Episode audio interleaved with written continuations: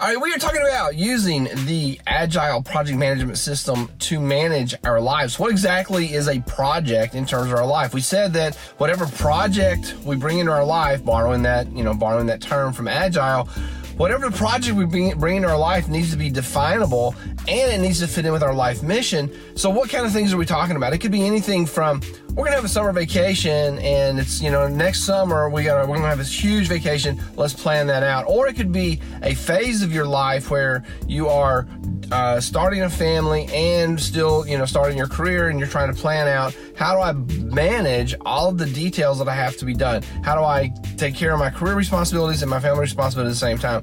It can be anything as long as it fits into your life mission and is detailed enough that you, you can say this is definitely a thing.